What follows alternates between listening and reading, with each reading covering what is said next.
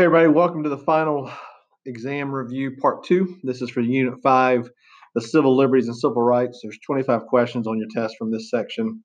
Uh, we'll go through the review that I gave you in class on Tuesday.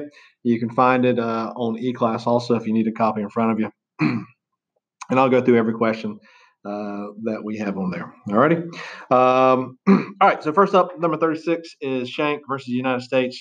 Schenck is a free speech and free press question case.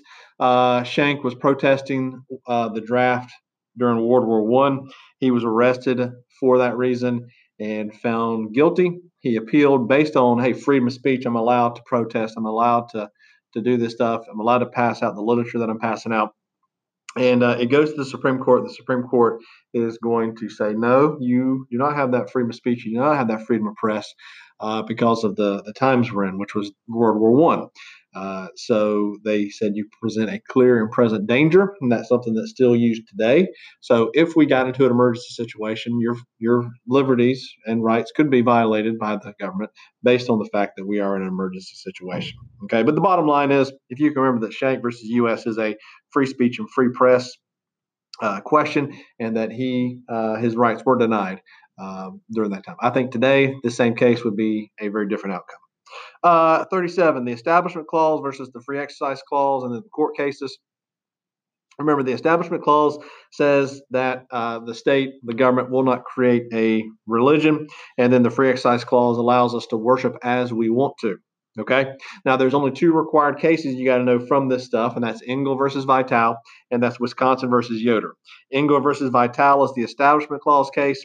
Wisconsin versus Yoder is the free exercise case. Engel versus Vitale, that's the prayer in school where you cannot be forced to pray in school.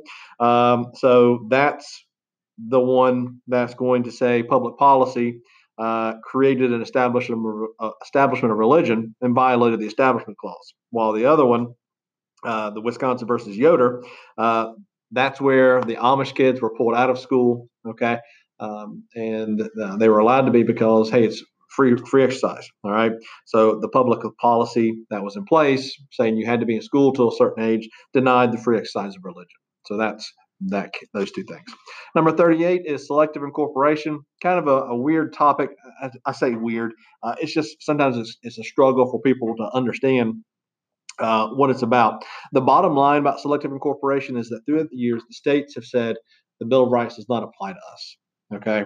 And cities, the, the Bill of Rights doesn't apply. That's a contract between individual citizens and the federal government, not the states. Uh, and so selective incorporation says uh, that the Bill of Rights does apply to the states. Okay. And so, from a case to case basis, the states do have to apply, they do have to honor, they do have to enforce the, the Bill of Rights. Okay. Um, so, and that's come from the Supreme Court uh, over the years with different decisions. Um, that it does apply to them. All right. 39 rights guaranteed to a person that is arrested. Don't get arrested. Just, you know, that's the best thing to do. Uh, but you're guaranteed, you know, the the right to a, spe- uh, a fair trial, speedy trial, a jury. You have the right to legal representation, all those things that come with due process. Okay. 40, the exclusionary rule. Uh, this stops unlawful searches and seizures to happen from happening because if it is deemed unlawful, then any evidence they find cannot be used against you. That's the exclusionary rule. Okay, so they cannot use illegally obtained evidence. So that's why they want to have their their all their stuff ready to go before they search you, so that it is a legal search and that nothing will get kicked uh, from the trial. 41. Uh, the Supreme Court and the 14th Amendment the bottom line to understand here is that the 14th Amendment, excuse me, um, the, the 14th Amendment, okay, uh, has, I don't want to say been forced upon the states, but the Supreme Court has backed up the 14th Amendment uh, by making all that stuff, the due process, the equal protection, uh, applicable to the states. Because remember, for the most part, the states have argued hey, the Bill of Rights, the amendments don't apply to us. We the only thing that applies to us is what we have, what our personal state laws are, our state policies, and things like that. So the Supreme Court has backed up the 14th Amendment and said states it does apply to you. States, you do have to provide due process, you do have to provide equal protection. Uh, 42, the Fifth Amendment due process and the 14th Amendment due process. Um, just simply, the Fifth Amendment, remember, deals with the federal government. 14th Amendment kind of deals with the states. Okay, so the Fifth Amendment due process, that's geared toward the, the federal process. The 14th Amendment is geared toward the, the state one. Uh, 43, the Supreme Court and the death penalty. Okay, so the Supreme Court ruled in the 70s, they kind of put a stop to the death penalty for a little bit. They didn't say it's unconstitutional, but they did put a, a halt to it for a little bit. Then they came back and finally ruled that it is constitutional. So the death penalty is constitutional. You can be put to death in certain states. You can be put to death at the federal level, depending on what you've done. the other two things you got to know is that minors, okay, so under 18, uh, cannot be put to death, and also mentally handicapped cannot be put to death. It has been declared unconstitutional uh, within the last 30 years or so. Um, both those things are not allowed to happen. 44 deals with police searches. Uh, and, you know, they can't illegally search you. There's only three ways they can search you. If they have a warrant, if they have probable cause, and if they ask your permission and you give it to them. Okay.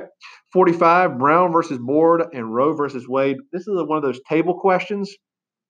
So uh, it's going to have Brown versus Board in one column, Roe versus Wade in the other. You just got to pick out the two things that are right about both of them because they aren't really, they don't go together. Okay, Brown versus Board, remember, deals with the whole separate but equal thing, the 14th Amendment, equal protection. Roe versus Wade deals with obviously abortion, but right to privacy and when women can have an abortion and things like that. Excuse me. Uh, 46 and 47 both deal with a cartoon that's going to be on the test, uh, and it deals with affirmative action. Okay, uh, affirmative action is the government policy uh, that has been put in place to try and help uh, groups that have been discriminated against. All right. And over the years, there's been different things. It's created quotas and, and things like that, where people have to have a certain amount of minorities and, and, and things like that in the workforce or schools and colleges. Um, but I think on the test, it's going to be coming directly from the, the cartoons uh, as I look at it. So I think you should be okay by just looking at the cartoons and having an idea of what, what affirmative action is. 48, Civil Rights Act of 64 and the Voting Rights Act of 65. Just remember the Civil Rights Act dealt dealt with um, you cannot be fired and you cannot be not hired uh, because of your race, sex, religion, and those things. Alrighty, so you cannot be not hired and you cannot be fired based on that stuff. Basically, you can't be discriminated against because of your race, religion, sex. the Voting Rights Act uh, that was to help voting, and it tried to get rid of some of the barriers that were placed to register to vote and also to vote. 49 violations of the 14th Amendment's Equal Protection Clause. Okay, so kind of a, a strangely worded question there. Um, basically, on the test is going to give you some scenarios. All right. Um, and you have to decide what would be a violation of the Equal Protection Clause. Remember, the 14th Amendment says who a citizen is, and it says that everybody is guaranteed equal protection. The law is supposed to be carried out equally, whether you are black, white, whatever, okay, whatever religion you are, whatever sex you are. Laws are supposed to not see any of that stuff. It's just supposed to be carried out. All right, so the scenarios on there are going to uh, be kind of centered around that. 50 is a bad question. Like I told you in class, I messed up on the test and I skipped 50. So I scrambled for a question yesterday when I was making up the, the review and I just threw this question on there. I don't like it when I'm looking at it now. So I'm just going to give you the answer uh, on the test. So don't let me forget to do that. All right, 51, 52, and 53 all deal with Obergefell versus Hodges, which is the same sex marriage case from 2014.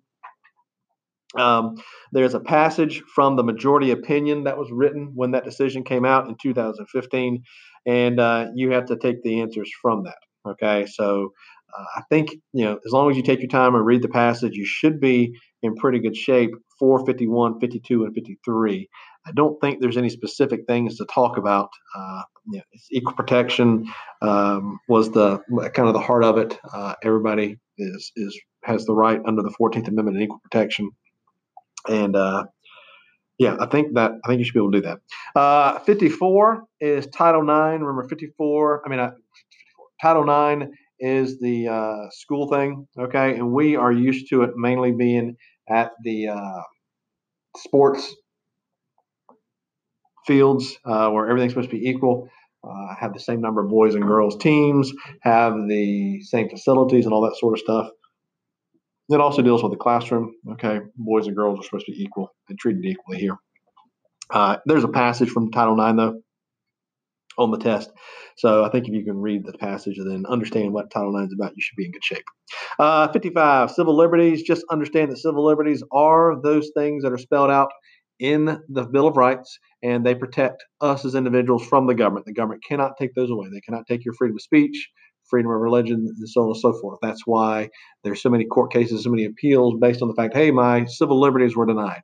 All right, that's why we have the American Civil Liberties Union uh, out there trying to protect you. Uh, 56, liberties versus rights. Just remember, civil liberties is individual rights, okay, protections from the government, and then civil rights is groups being protected by the government. Alrighty. All right, 57, 58, 59 all deal with the letter from a Birmingham jail. There's a long passage from that uh, on the test, and uh, it is, I think, you know, just reading the passage, most of the stuff comes from the uh, the passage, and I think you should be in good shape. Uh, just take your time once again and read the passage. Um, you know, most of the stuff in the civil liberties, civil rights section is going to deal with the Fourteenth Amendment because that's the civil rights, uh, the equal protection, and the due process, uh, and that stuff comes directly from there. All right. And then lastly, number sixty. There's a table. Uh, there was a study done um, before the Brown versus Board of Education case. The and the study dealt with uh, dolls and giving black and white dolls to little kids and which one do they like better what was their reaction and some other things okay the the the results were used in the brown versus board of education case. They were it was presented as evidence um, the table there's a table one of the tables is on there. You just have to read the table and uh, get the answer from that okay? All right that is the review. If you have questions please feel free to send me a remind uh, message or email me or whatever it is you need to do to get a hold of me uh, to, to do and get the answers you need to be successful on this thing. This is 15% of your grade, so we want to do as well as we possibly can on it. Alrighty. Uh, so this is the final podcast for you as a class. Um, hope you have enjoyed the class and, and gotten a little bit out of it. Uh, hopefully these podcasts have been helpful.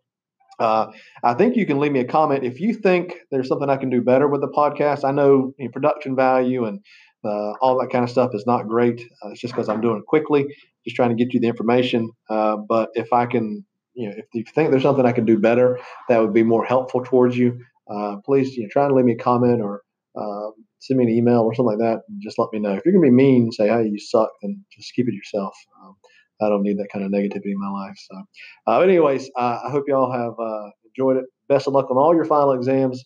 I hope you have a wonderful break, great New Year's, and you're off to a great second semester. And remember, I'm always here if you need help. Uh, feel free to stop by and uh, ask for it. All right. Y'all take care. Bye bye.